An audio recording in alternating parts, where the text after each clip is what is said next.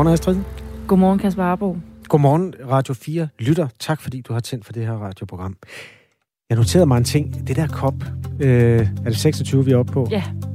De har genindført en muteret version af albu goddag hilsen som foregår med et sted midt på underarmen. Nå, det har jeg slet ikke set, nej. Mette Frederiksen stod sammen med Boris Johnson. Øh, begge lignede en million, som de plejer. Og så laver hun den sådan meget... Øh, og det, det, jeg tænker, det er sådan et meget ubehageligt sted egentlig at slå ind i hinanden. Så det bliver sådan et kryds, man ja. lige pludselig øh, viser? Lige præcis, som om de skulle blande blod næsten. Og det var ikke fordi, at hun var lidt i tvivl om, hvad er det, vi gør? Er det albuen? Er det, er det, hvor er vi henne med på tværs af landet og forskellige øh, coronasmitte? Det er og så ender det med sådan et hov. lige præcis. Det er et meget godt bud. Øhm, og selvfølgelig også en eller anden respekt for covid-19, men som det er blevet sagt fra dag 1 i forhold til albuehilsen, du kommer cirka 50% tættere på folks ansigter, når du hilser med de der, i stedet for at have den gode udstrakte arm med en hånd for enden. Nå, det var bare en fodnote. Godmorgen og velkommen til. Vil du tage et par overskrifter? Ja, vi skal øh, nemlig forbi en, øh, et drama mellem øh, Storbritannien og Frankrig, som vi faktisk også hørte lidt om i går, men det fortsætter altså øh, de her provokationer og trusler, der flyver frem og tilbage mellem landene. Og det bunder altså i en fiskeristrid, der i de seneste dage har spidset til, fordi ikke nogen af de her øh, parter vil give sig. Frankrig de overvejer yderligere sanktioner mod de britiske fiskekutter i fransk farvand. Og det er altså noget, som øh, Danmarks Fiskeriforening følger med i.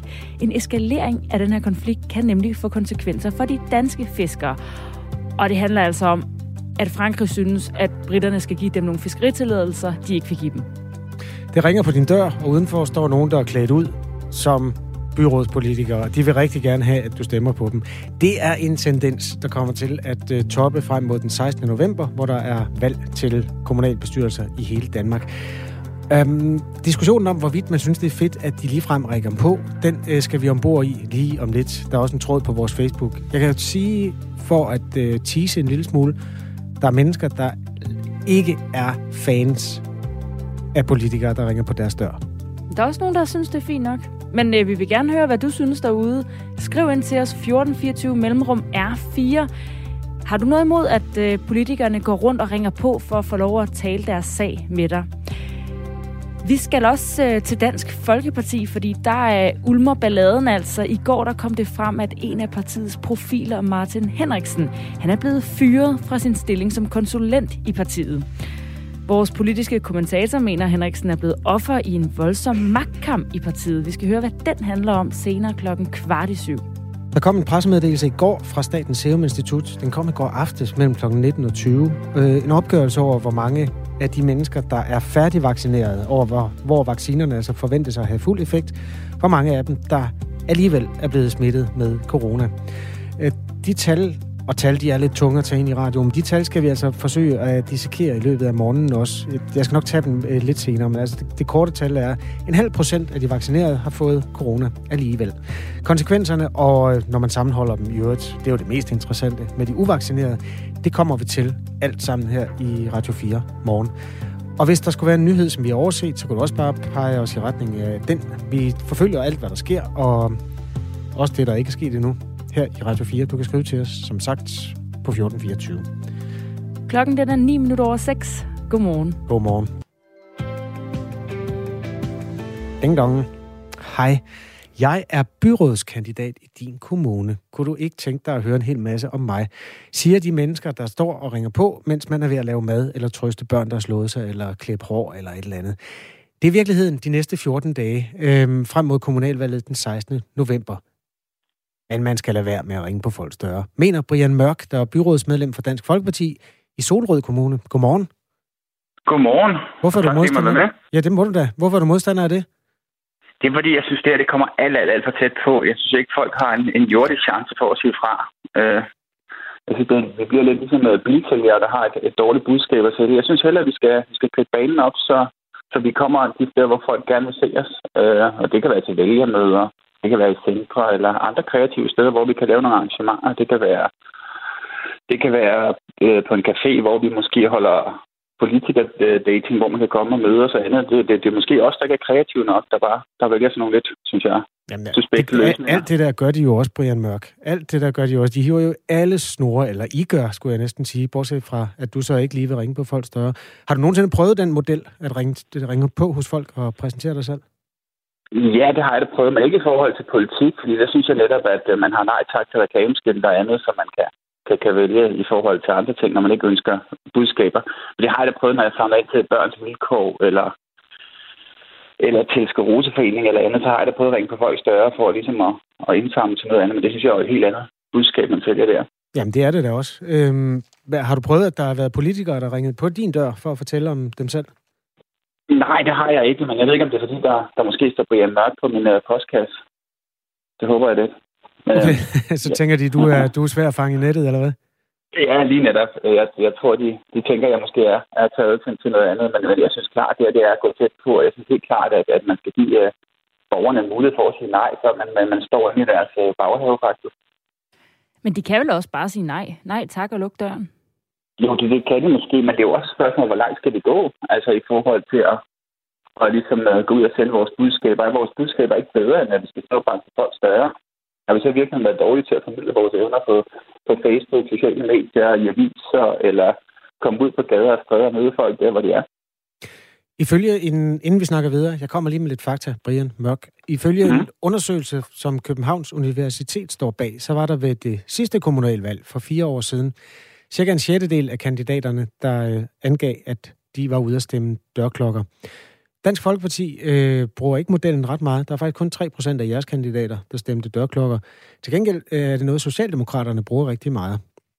Mm. Øh, vi har talt med lektor og valgforsker på Københavns Universitet, Karina Kosiara Pedersen, der siger, at det kan have sin fordel at stemme dørklokker. Prøv at høre her. Der har været en, øh, en måde at komme i kontakt med vælgerne på, hvor de kan man sige, bliver bedt om at tage stilling. Hvis der kommer en, øh, en annonce på de øh, sociale medier, kan man øh, bare skåle videre. Øh, man kan gå udenom dem, der står og deler pjæser ud på, på tog og centre osv. Det, hun siger, er i virkeligheden, nu fik, gik vi lige glip af den første stavelse, men hun siger, at det er en god måde ja. at øh, blive opdaget på, fordi alt det andet, det er meget nemmere at vælge fra.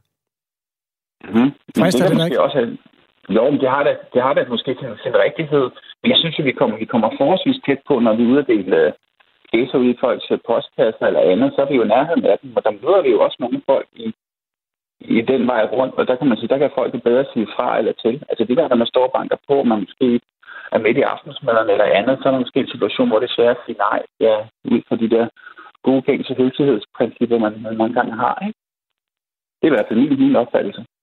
Vi har øh, en lytter, der har skrevet ind til os på 1424. Den ene er enig med dig og skriver, ingen politisk propaganda ved døren, tak. Kommer til at savne de gamle skilte med forbud mod handel og bedleri ved døren.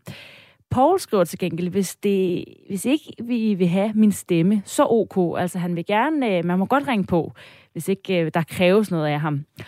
Og vi har også øh, flere, der har været inde på vores Facebook og skrive. Helle Pedersen, hun skriver, at det er noget, der giver tid mellem borgerne og politikerne til at få svar på de spørgsmål, der berører den enkelte borger, der måske ikke lige kommer til de møder, der laves i de tre uger op til valget. Ligesom at politikerne kan få øjne op for nogle emner, der måske ikke tages op i hverdagen. Så der er altså nogle borgere her, der synes, at øh, det kan være en god måde at møde politikeren på en anden måde. Ja, øh, Brian Mørk, kan det få dig til at stemme øh, dørklokker ved næste valg, hvis det viser sig, at du er blevet overhalet indenom af de kandidater, som rent faktisk vælger at gøre det? Man skal jo altid lytte, hvis man, man måske er øh, dinosaurus i, i verden, kan man sige. Men jeg synes jo måske stadigvæk, der mangler den der forventningsafstemning. Jeg kunne bedre tænke mig en måde, man måske dukkede en politiker på til at komme hjem. Og det kunne være via, via diverse fora, Facebook, øh, hjemmeside eller telefonopkald. Jeg synes, der mangler det der ligesom det er, man siger, at når jeg, du må gerne komme ind på min dør, og du, du skal komme og andet. Det mener jeg jo lige så vel, man kunne gøre frem for bare at dukke op i, i præmissen. Det er alligevel begrænset, hvor mange dørklokker man kan nå at stemme, kan man sige. Brian Mørk, øh, ja, nej, undskyld, jeg afbryder dig. I, I hvert fald som, som mindre parti, det er klart, at de, de store partier vil nok have nogle, nogle store fordele, hvis de har mange kandidater, kan man sige. Ja, medmindre de rammer det mætningspunkt, som du også er inde på, men øh, det ved ja. vi jo mere om om 14 dage. Absolut. Men Britt Mørk, er der ikke nogen, altså nogle mennesker, fordi man kan sige, jamen så stiller jeg ned ved torvet, og så kan folk komme til jer, hvis de gerne vil snakke. Men er der ikke så nogen, I netop ikke får fat på? Der er måske ikke lige dem, der tager initiativ til selv at gå ned og opsøge den der politiske snak med byrådsmedlemmerne? Jo, det er der måske nok, og det er også derfor, man kan sige, at, at vi skal måske også være bedre og mere kreative som politikere. Altså igen også at møde folk i, i foreningsregi og, og måske skrive rundt og spørge, om vi må dukke op der og der.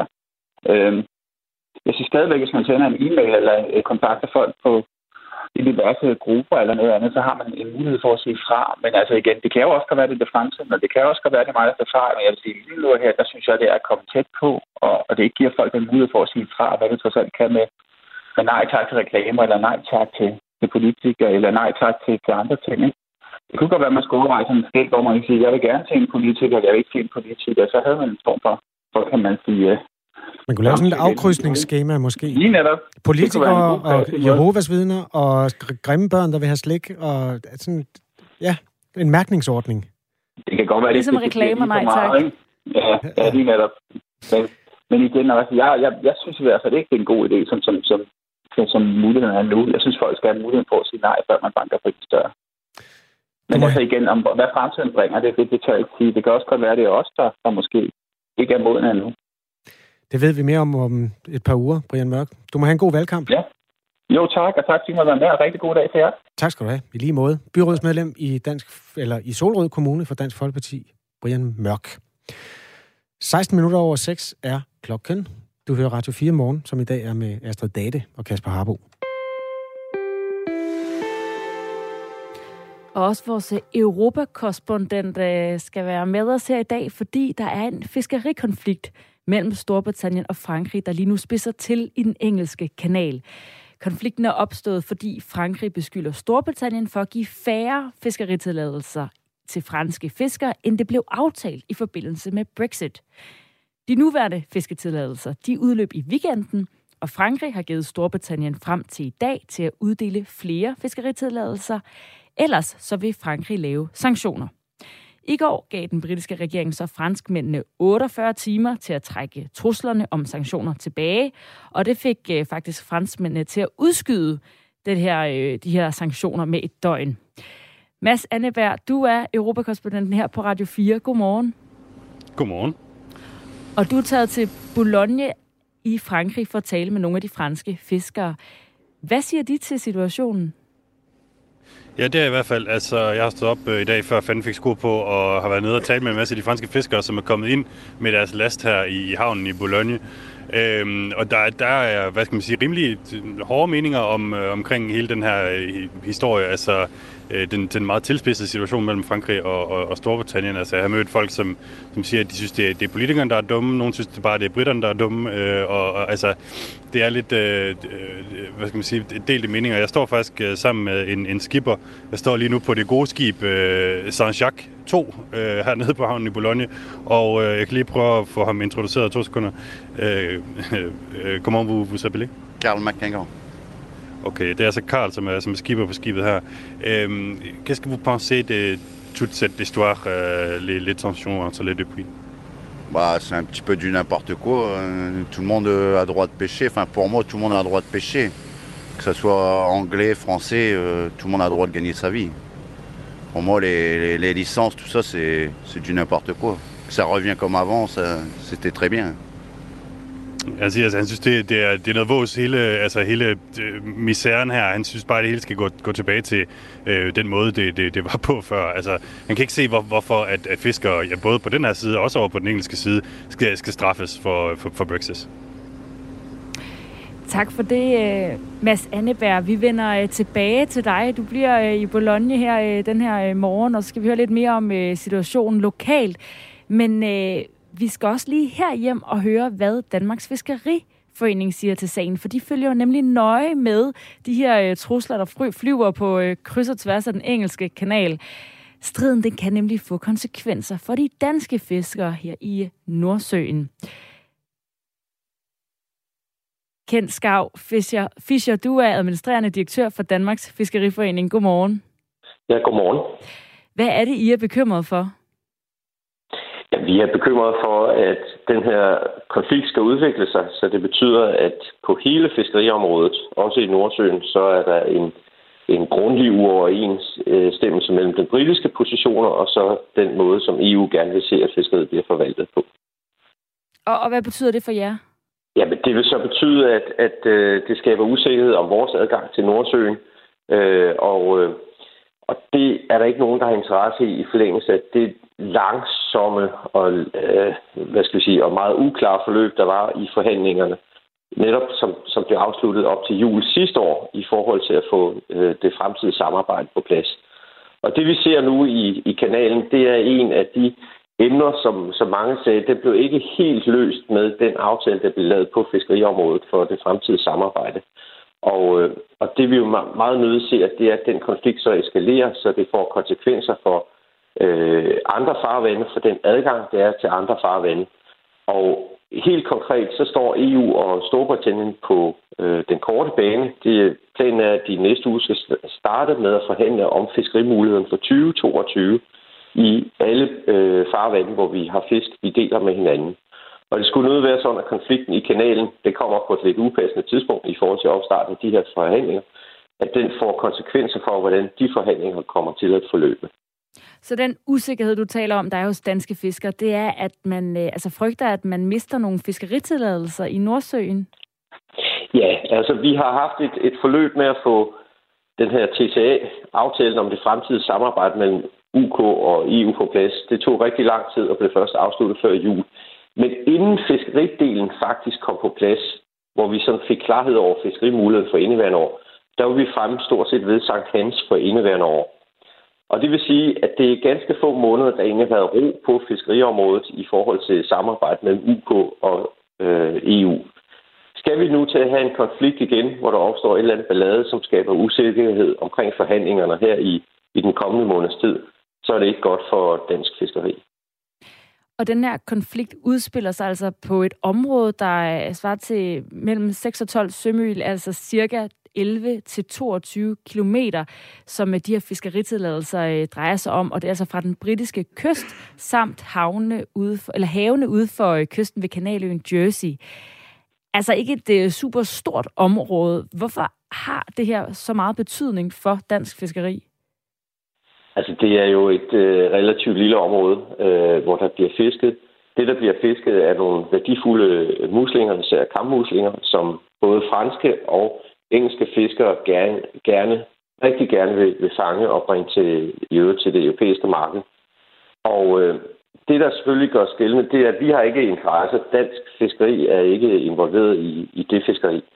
Men det er klart, at, at det vi oplever, det er, at Storbritannien de vil håndhæve sig selv som en selvstændig øh, kyststat. Det vil Danmark naturligvis også gøre i samme situation. Og der må man bare så konstatere, at sådan en situation som for eksempel det her fiskeri, det har man ikke fået ordentligt håndteret med den aftale, som er indgået. Og vi ser tilsvarende på andre områder, hvor at britterne har travlt med at håndtere øh, sin rolle som selvstændig kyststat, at man skal for eksempel have en licens for at fiske i britisk farvand. Og der har vi oplevet i, øh, i løbet af indeværende år, at der har været sådan lidt uklarhed om, hvad gælder egentlig i forhold til den licens, hvad må man. Det vil sige, på nogle områder oplever vi, at, at britterne øh, giver, har givet adgang til at fiske i britisk farvand mod en, en betaling, men efterfølgende så er der måske nogle betingelser, som gør gældende for, hvordan man må fiske, eller hvem der må fiske, eller hvor mange der må fiske. Det er for eksempel også det, franskmænd oplever i kanalen. De regner egentlig med, at der var adgang til at fiske, som de plejer, og så oplever de, at antallet af licenser bliver begrænset. Hvis britterne laver det tilsvarende i Nordsøen, så har dansk fiskeri også et tilsvarende problem. Og øh, her på den korte bane, der har det altså også øh, nogle konsekvenser mellem øh, Frankrig og England. Jeg kommer lige øh, ind på en række af dem. De franske trusler indebærer blandt andet, at Frankrig vil tjekke papirarbejdet meget grundigere hos ikke kun britiske både, men også lastbiler. Det kan også komme på tale at forbyde britiske kutter at lægge til i visse franske havne. I går var den britiske udenrigsminister Liz Truss så ude og give franskmændene 48 timer til at trække truslerne tilbage, og i aftes lød det så, at franskmændene har udskudt sanktionerne. Vi har talt med Ole Helmersen. Han er lektor på Copenhagen Business School med speciale i Storbritannien. Og han vurderede, at konflikten i virkeligheden bunder i, øh, i et historisk forhold mellem de to lande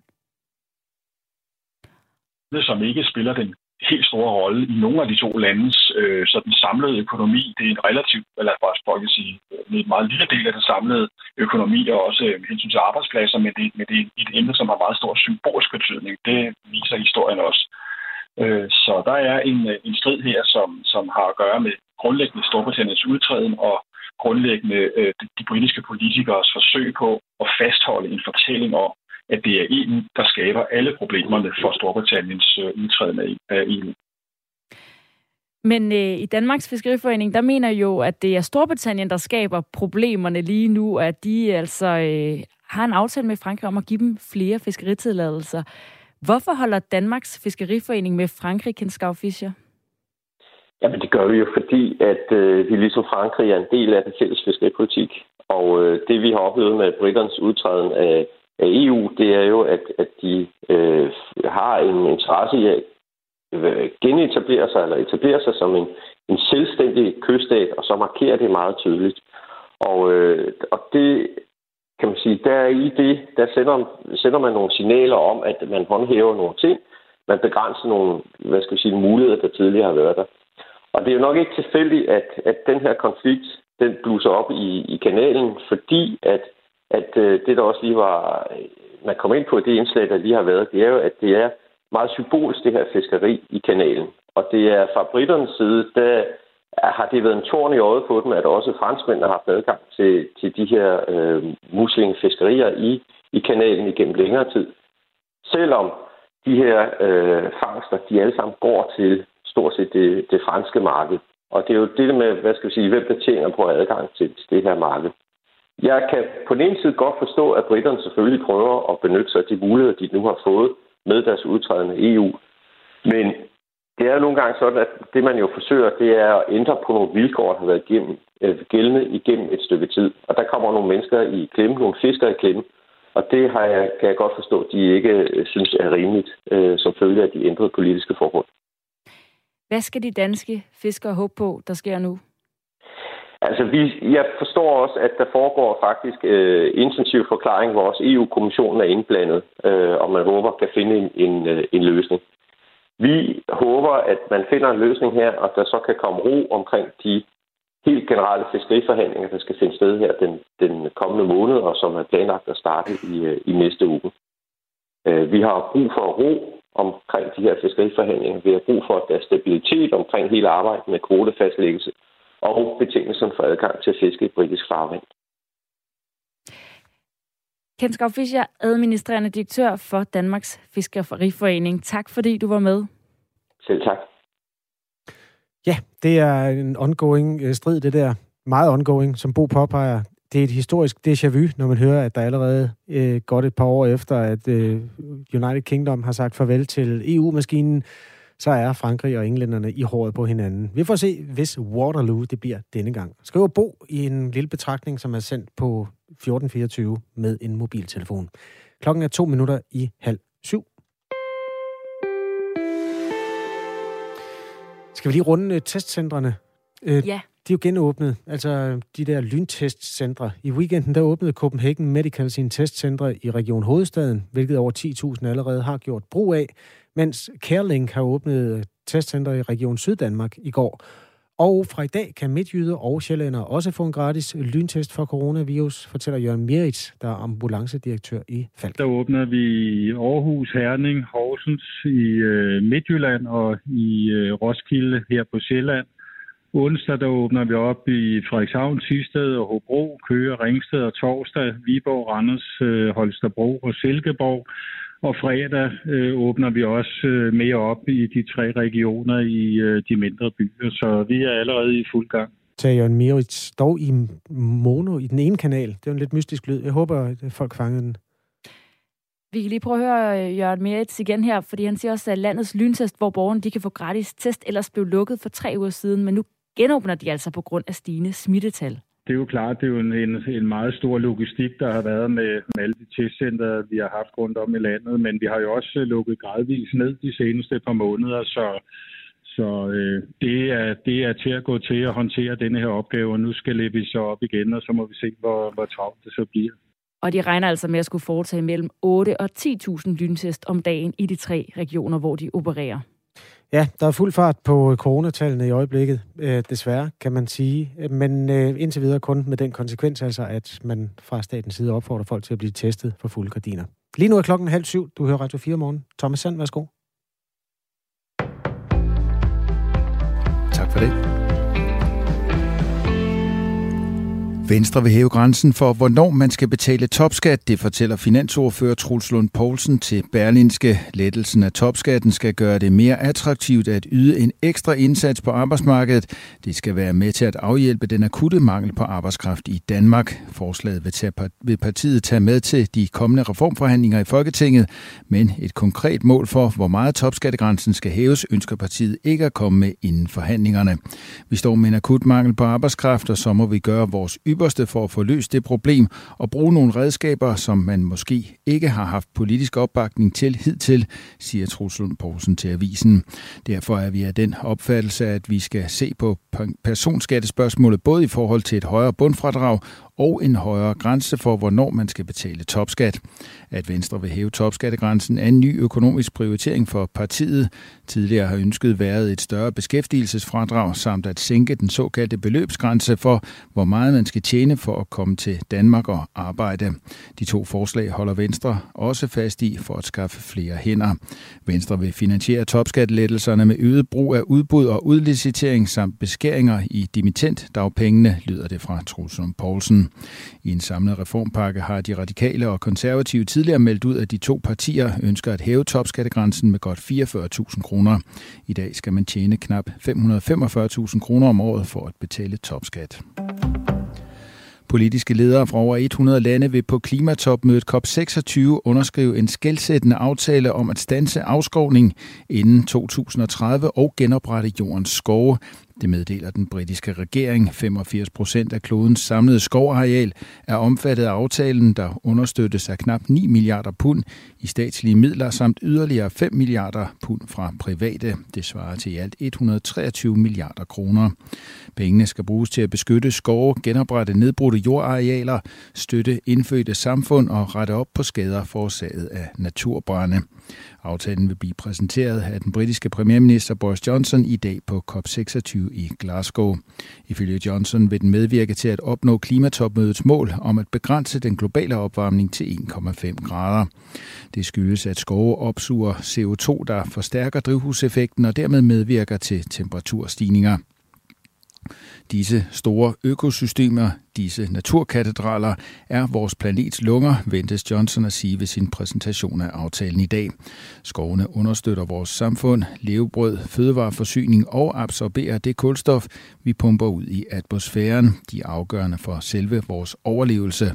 Med dagens historiske løfter har vi mulighed for at afslutte menneskehedens lange historie som naturens erobrer og i stedet blive dens vogter, lyder det fra Johnson.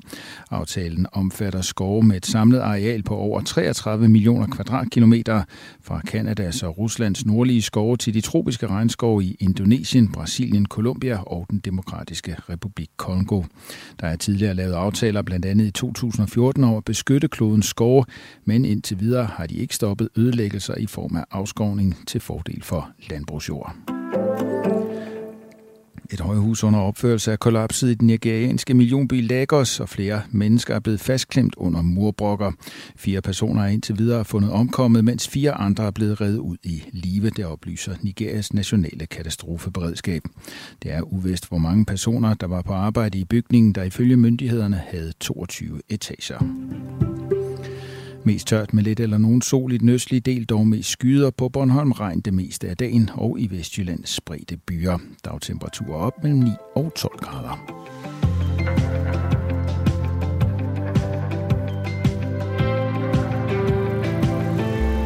Velkommen til Radio 4. I dag øh, i Radio 4 morgen er det Astrid Date og Kasper Harbo. Vi kommer til at tale om PFOS FAS lige om lidt. Men øh, skal vi lige løfte sløret for nogle af de andre ting? Ja, vi skal øh, forbi også øh, DF-profilen Martin Henriksen, fordi øh, han skal altså ind og opdatere sin LinkedIn-profil. Han er blevet fyret fra øh, sit job i Dansk Folkeparti som konsulent i partiet. Altså ikke smidt ud, men øh, den her stilling, han havde, den øh, har han altså ikke længere. Og vores politiske kommentator, han mener altså, det er, at han er blevet offer for en magtkamp i partiet. Og den skal vi så blive lidt klogere på, hvad den i virkeligheden handler om.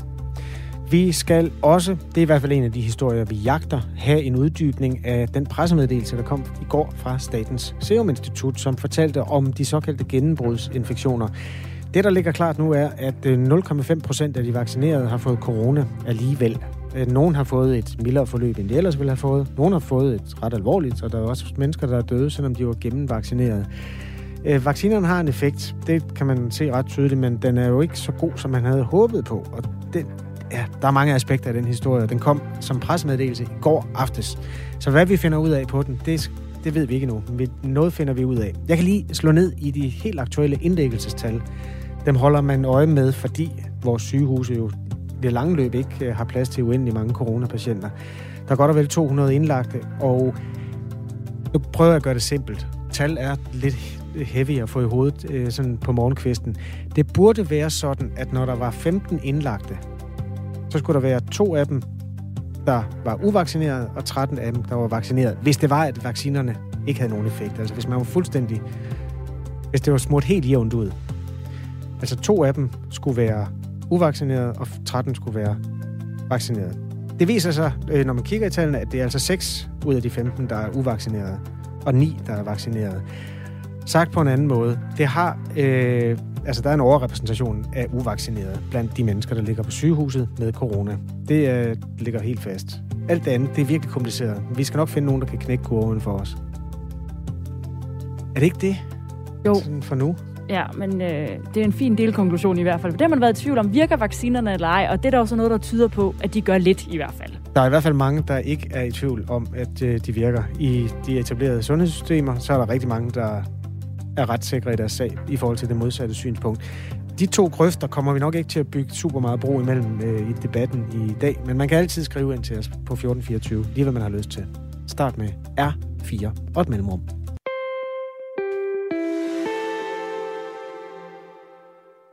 Det danske forsvar skal være i gang med at rense PFAS-forureninger op inden for et års tid. Det kræver enhedslisten. Udmeldingen kommer efter, at Radio 4 og Avisen Danmark i går kunne fortælle, at det norske forsvar gennem ni år har bremset PFAS-forureninger på deres flyvestationer. De sidste tre år har man i Norge sat fart på og blandt andet gravet 75.000 ton forurenet jord op, som efterfølgende er blevet deponeret. Det er, står i ret skarp kontrast til, hvordan det danske forsvar, eller Forsvarsministeriets ejendomsstyrelse, har grebet forureningerne an på dansk grund. Her er der ikke indført nogen tiltag endnu. Ikke det eneste. Og det har styrelsen blandt andet begrundet med, at man ikke kender nogen teknologier, som umiddelbart kan sættes i gang. Men det danske forsvar kunne jo for eksempel have gjort, som man har gjort i Norge, og grave noget af den forurenede jord op. Sådan lyder det fra tre eksperter, som Radio 4 og Avisen Danmark har talt med. Og hvis det står til enhedslistens forsvarsordfører Eva Flyvholm, så er det også på høje tid, at det danske forsvar kommer ud over stepperne. Der skal i gang med at ske noget nu, og det er jo også derfor, altså det har jeg opfordret ministeren til. Vi får et møde om det her på torsdag, Øh, og nu hvor vi kan se, hvor, hvor gode erfaringer de har med at gøre noget i Norge, så synes jeg, at den ligger lige til højre ben, og det må man da se at komme i gang med at gøre i Danmark også. Og så det her, altså forsvaret, de har ikke øh, svaret på vores spørgsmål, de vil ikke stille op til interview, men øh, begrunder det blandt andet med, at øh, de teknologiske øh, muligheder, der er til rådighed i dag, dem kan de ikke umiddelbart øh, sætte i gang. Hvad tænker du om, øh, om den forklaring? Ej, jeg synes ikke rigtigt, det holder, fordi øh, det kan godt være, at der er noget teknik, der gør, at man ikke kan komme helt i mål. Men man kan jo ikke sidde på hænderne og vente alt den tid det er jo muligt at gå i gang med at fjerne rigtig store dele af det, ved simpelthen at grave jorden væk og få det deponeret øh, et sted, hvor, hvor det ligesom ikke kommer i kontakt med, med omgivelserne. Altså, det er jo noget af det, det jeg er helt med på, det er tungt arbejde. Men det er jo noget af det, der skal gøres, altså, og det skal man til at komme i gang med. Fordi der er jo faktisk noget, man kan gøre nu og her, hvis man har fjernet jorden, og det er vel ikke så højteknologisk, at man ikke godt kan gå i gang med det. Forsvaret, har de været deres øh, ansvar bevidst i den her PFAS-sag? Jeg synes, det er meget, meget bekymrende, at der ikke er blevet reageret på det her før. Øh, forsvaret skulle, så snart de fik kendskab til det her, være gået i gang med øh, at lave en plan for, hvordan man kunne få det fjernet for det første. Men så skulle de altså også have advaret de mennesker, som, som bor i områderne. Fordi øh, det er meget, meget farligt, meget, meget giftige stoffer, og det er vigtigt, at folk får, får mulighed for at, øh, at tage deres forholdsregler øh, og ikke komme i kontakt med det. Så det er altså øh, det er et rigtig stort problem, at der ikke er blevet reageret på det her, så snart man fik kendskab til det. Men det er også, øh, hvad skal man sige, der skal, der, der skal flere til tango. Der er jo også nogle tilsynsmyndigheder her i, i, i landet. Er det kommunerne, øh, der skal holde øje med forsvaret og holde forsvaret i ørerne, hvis der er behov for det? Har de danske tilsynsmyndigheder, altså kommunerne, været deres ansvar bevidst? Altså, der er jo noget, der, der tyder på, at, at, øh, at der simpelthen ikke er sket nok her øh, fra mange sider. Men man må sige, at forsvaret har jo i hvert fald haft kendskab til det i nogle år nu. Og der er det jo altså, der er det jo et kæmpe problem, at der ikke er sket noget, og jeg tror, det står meget klart nu også, at den plan, der skal laves for oprensning nu, som i mine øjne skal gå betydeligt hurtigere end det, som de i første omgang øh, har meldt ud, det er jo også en plan, som, som både Forsvaret og Miljøstyrelsen bliver nødt til at, at samarbejde om. Fordi det er klart, at der skal man jo samle alle de kompetencer, man overhovedet kan komme i nærheden af. Øh, og det er jo både forsvarsområder, hvor der også skal renses op, men der er jo også brandstationer og alt muligt andet rundt omkring, også kommunale arealer, som skal, skal oprenses. Så der er det jo en god idé at få koordineret bedst muligt. Og helt kort, øh, jeg sagde også tidligere, at øh, Forsvarsministeriets ejendomsstyrelse vil ikke stille op til interview, de svarer ikke på spørgsmål, men de har skrevet, at det er ejendomsstyrelsens vurdering, at man ikke kan sammenligne en forurening med en anden. Omfanget af forureningen, geologien og forureningstypen er afgørende for, hvor vigtigt det er med akutte tiltag, og for hvilke tekniske muligheder, der på nuværende tidspunkt kan gøre en forskel til den akutte forureningstrussel. Hvad, hvad, hvad tænker du om den udtalelse? Jeg synes simpelthen, det lyder fuldstændig usandsynligt, at man ikke skulle kunne gøre noget nu her. Altså noget af det, som man typisk kan gøre, det er jo simpelthen at fjerne den forurenede jord. Og det skal man altså ikke vente 50 år med at komme i gang med. Det har svært ved at se, at man ikke kan gøre i Danmark, som man har gjort i Norge. Og det er jo også noget af det, jeg vil opfordre ministeren til her på torsdag, at, øh, at vi kommer i gang med. Og så er vi jo i gang med også at spørge forskellige eksperter, som arbejder med det her jordforurening rundt om i Danmark, hvad deres anbefalinger er. Fordi selvfølgelig skal man kunne sætte gang i, øh, i nogle ting nu. Det, det går simpelthen ikke, at man bare parkerer den, når vi snakker om noget, der er så giftigt. Og du siger, at I har et møde med forsvarsministeren på torsdag. Altså, hvad, ja, skal, være det, hvad skal være det helt konkrete næste skridt i, i den her sag? Jamen, altså, jeg har efterspurgt, at vi får nu en handlingsplan for, hvordan de kommer i gang med at rense det her op, og at vi kan se, at det skal altså gå øh, gevaldigt meget øh, stærkere end, end det, der er lagt op til. Og det håber jeg så, at, øh, at vi kan se øh, nogle første skridt til her på torsdag og komme i gang med det hurtigst muligt. Så altså sagt øh, lidt kortere, så vil du have Trine Bremsen til at sætte gang i oprensninger på forsvarets arealer hurtigere? Mm.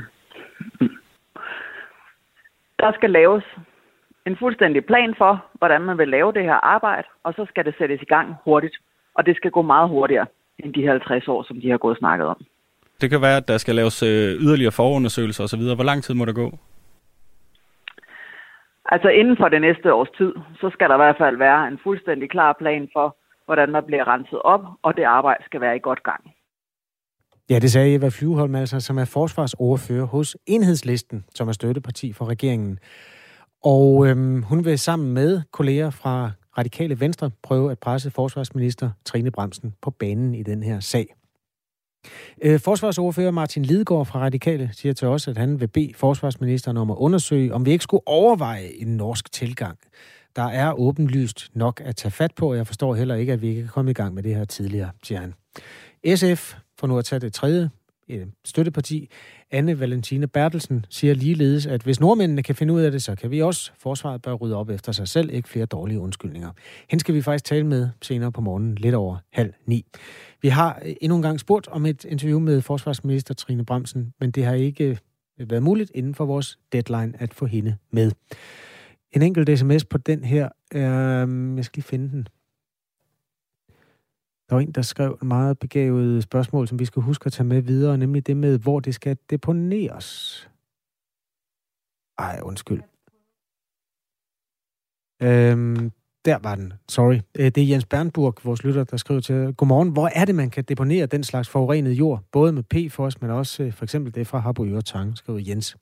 Og det er jo altså et af de spørgsmål, som vi ikke fik noget klart svar på, det vi talte med en af eksperterne på det her øh, miljø, øh, område i går. Og dermed også en af de øh, politiske slagsmål, der står for døren, hvis man gerne vil i gang med det her. Det er ikke øh, nogen øh, nem sag. 75.000 kubikmeter forurenet jord har man altså fjernet i Norge. 75 millioner kilo jord. Vi følger sagen her på Radio 4. Det er ikke nogen overdrivelse. Ring eller skriv til os. Øh, kvart i syv er klokken. Du lytter til Radio 4 morgen med Astrid Data og Kasper Harbo.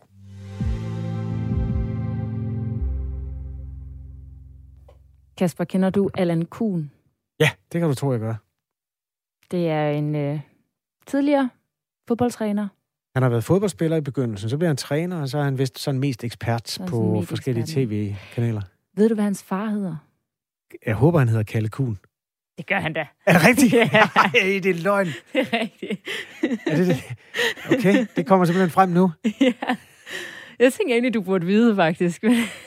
Fedt, du ikke vidste det. Ja, det vidste jeg. Det er der, der var en... Kalle Kuhn.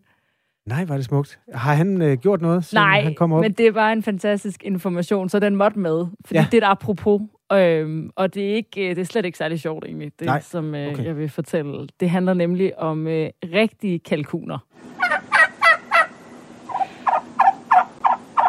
Og det er dem, der er i øh, Sønderup Sønder, i nærheden af Slagelse, som øh, politikken skriver om, fordi en besætning på 28.000 fjerkræ, de har ikke særlig mange timer tilbage at leve i. I dag der tager Beredskabsstyrelsen og Fødevarestyrelsen ud for at slå hele besætningen ned. Det bliver Hvorfor? de nødt til, ja, fordi man har øh, fundet fugleinfluenza i bestanden, og for at sørge for, at det så ikke spreder sig til andre dele af Danmark. Og generelt der er fugleinfluenza meget på radaren lige nu, øh, og det er jo ikke, øh, fordi jeg er den store ornitolog i det her, men det er noget med, at risikoen er større på den her tid af året, hvor der er øh, de store fugletræk. Altså, Ah, de, de ja. flytter sig, ikke? Fuglene skal sydpå. Og faktisk så har man fundet fugleinfluenza i nogle vilde fugle, og fugleinfluenza-varianten, den kan være dødelig for fugle, og i sjældne tilfælde, så kan den jo også øh, smitte til mennesker, der er i nær kontakt med de her fjerkræ. Og derfor så hæver Fødevarestyrelsen nu trusselsniveauet fra lav til høj. Øh, jeg har været meget på sidelinjen af det der, men min kæreste, hun har faktisk øh, fire små høns, der går i hendes baghave i, i Valby. Ja. Og der gælder jo sådan særlige regler. En gang imellem, så skal de jo simpelthen ind i hønsegården. De må kun være overdækket. øh, Ja, hvor der skal være sådan tag på, øh, på Ja. hønsegården. Og det er jo netop så vilde fugle ikke sætter sig Ja. ja. ud fra blandt dem. De må ikke... Øh, ja, præcis. Og det betyder også, det her, det betyder også, at øh, det er jo noget, vi kender, at øh, fuglene, de ryger i lockdown. Ja, åh, oh, gud, fri mig vel. De skal nemlig, præcis som du siger, de skal være indendørs eller under overdække, for der ikke kommer nogen vilde fugle og smitter de danske høns. Det kan være din kærestes kalkuner, og så videre. Og derudover, så betyder det her udbrud faktisk også, at der ikke flyver nogen slagtede fjerkræ eller æg fra Danmark ud af EU. Fordi ja. grænsen er nu lukket i minimum en måned. Der er altså øh, coronatilstande i, øh, i fuglenes verden, pt. Og så er et af de coronarestriktioner, som man ikke har brugt. Altså, der er simpelthen nogen, der skal slås ihjel. Ja, og der er vi ikke nået til, Nej, heldigvis. gudskelov. Klokken er 6.48. Der er masser af sygdomme lige nu. Øhm, det her det er Radio 4 morgen, 2. november 2021.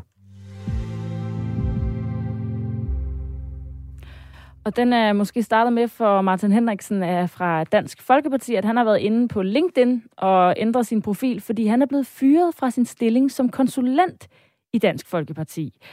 Han har selv bekræftet fyring over for flere medier, og til DR der siger han, at han er blevet fyret på baggrund af udtalelser, han er kommet med til et vælgermøde i Rødvig.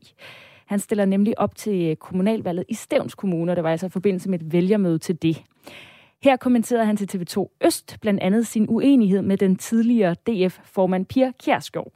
En uenighed, som øh, brød ud i lys lue ved partiets årsmøde. Jeg har bemærket, ligesom andre givetvis har bemærket, at, øh, at Pia ikke var, øh, var helt tilfreds. Men altså, jeg er jo ikke i politik for at gøre den ene eller den anden tilfreds. Jeg er jo i politik, fordi at, jeg vil gerne gøre en forskel. Politisk redaktør her på Radio 4, Thomas Larsen. Godmorgen. Godmorgen. Vi kender jo ikke detaljerne i begrundelsen for fyring af Martin Henriksen som konsulent for partiet. Altså udover at han selv og flere peger på de her udtalelser, han er kommet med. Hvorfor bliver han fyret for det? Jamen, det er et rigtig, rigtig godt spørgsmål, du stiller der, fordi altså, lytter man umiddelbart til ordene, så er det svært at udlægge det som en voldsom, dramatisk krigserklæring, der skal føre til en øh, så voldsom beslutning, så han simpelthen bliver sparket ud af sin stilling. Så jeg tror, man skal, man skal finde forklaringerne altså på to andre øh, steder. Man skal lægge mærke til, at på det her meget øh, dramatiske årsmøde, som DF havde, der var det øh, helt afgørende for Christian Tusinddal at få signaleret til baglandet, at nu var der simpelthen trukket en, en streg i sandet, som man siger, at nu skulle det være slut med uro, nu skulle det være slut med interne øh, angreb på, på hinanden, og hvis der var nogen, der ligesom forbrød sig mod de regler, ja, så ville det få konsekvenser. Så jeg tror, det er en del af forklaringen, men jeg tror, der er en anden forklaring, som er meget væsentligere, og det er, at de magtkampe, som har martret Dansk Folkeparti gennem en længere periode, hvor der er forskellige fraktioner internt, der kæmper mod hinanden og modarbejder hinanden, ja, den kamp, den er slet ikke slut. Og derfor så tror jeg, at øh, altså Martin Henriksen, han bliver offret som led i den kamp, kamp. Der er nogle meget stærke folk i, øh, i DF, og det kan være folk som for eksempel det unge talent Peter Kofod, men altså også veteranen Pia Kjærsgaard, som længe har været træt af Martin Henriksen og har opfattet ham som en form for ballademager, og jeg tror, det er derfor, at øksen den falder nu. Så det er altså en kamp, han er, han er ved at tabe internt i Dansk Folkeparti? Ja, det tror jeg godt, man kan sige, men der er jo lige den meget interessante detalje, at på det her årsmøde, som vi taler om, der fik Martin Henriksen altså rent faktisk meget stærk støtte for en stor del af baglandet, og det er jo så også med til at indikere, at det her er ikke øh, slut, fordi der er mange, der mener, at Martin Henriksen er en dygtig og god øh, DF-profil, som man skal holde godt fast på, og omvendt, øh, som jeg var inde på, så sidder der altså så en Pia Kærsgaard, som absolut ikke mener, at han skal altså have en, en særlig stærk position i, i partiet. Så det er jo på mange måder et, et billede på den øh, uenighed, som har ramt øh, DF, og man må også konstatere, at altså, hvis den fortsætter, så bliver det godt nok svært for partiet. Thomas Larsen, bare lige opklarende, hvis du ved det. Han har åbenbart haft sådan en form for embedsmandsstilling også, altså konsulent. Ved, ved du, hvad det er, han, han er blevet fyret fra? Ja, jeg tror, der ligger to ting øh, i det. Altså, Martin Henriksen har jo faktisk været i en længere årrække en af partiets allervigtigste og mest synlige profiler, hvor han især har været altså, kendt for at være, at være altså, partiets udlændingepolitiske ordfører. Det vil sige, at han har været øh, manden, der har ageret på partiets allervigtigste område over, overhovedet. Da han så røg ud, så tror jeg, man var meget, meget ked af, at han ligesom skulle forsvinde ud i mørket, så man vil gerne holde fast i ham. Det var den ene øh, del af begrundelsen, tror jeg, og den anden del af begrundelsen, det handlede om, at det er helt åbenlyst, der er helt åbenlyst for behov for også at udvikle ny politik. Og det var i virkeligheden Kasper hans opgave. Altså han skulle være med til at udvikle partiets politik fremadrettet. Okay. Så kommer vi til at mærke, altså, at, øh, at han ikke længere sidder og udvikler politik for Dansk Folkeparti?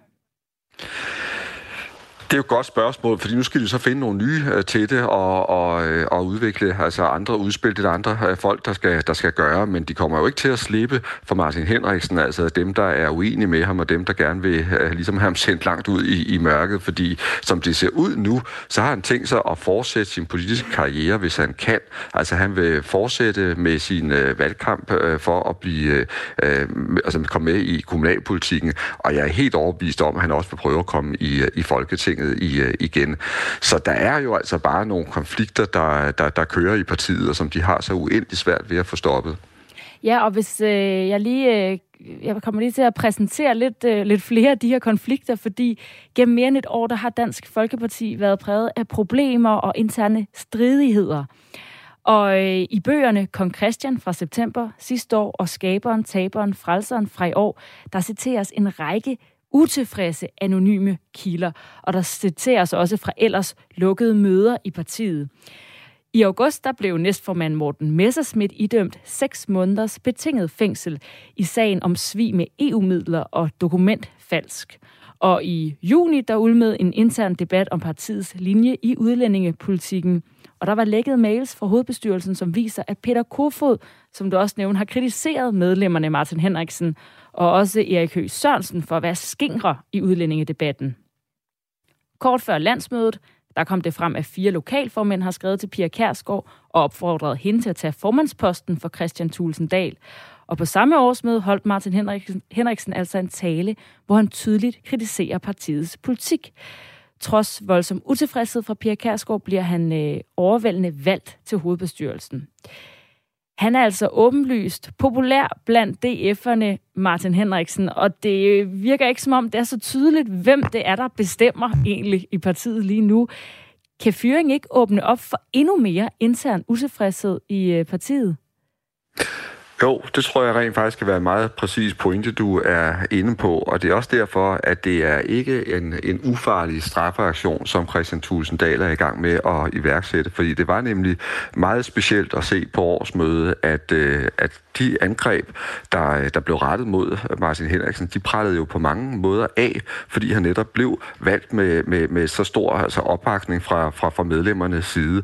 Og jeg er da stensikker på, at der sidder en lang række meget frustrerede DF-medlemmer, der har været med til at vælge ham ind i hovedbestyrelsen og været med til at signalere, at ham her skal vi altså holde godt fast på. Og nu ser de så, at han er blevet, blevet fyret. Og derfor kan det her meget, meget vel være kilde til, til fornyet øh, uro øh, i partiet. Altså, og, og, hvad man kan sige, i de helt store linjer, hvad er det, der sker i Dansk Folkeparti? Fordi allerede på landsmødet, der var Tulsendal ude og sige, at nu, skulle I altså, nu skal de stoppe med de her fjendtlige skyderier på hinanden i medierne.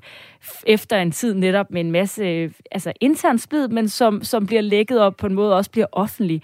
Hvorfor er det så svært at få det til at lykkes? Hvorfor er det så svært at få styr på tropperne i Dansk Folkeparti?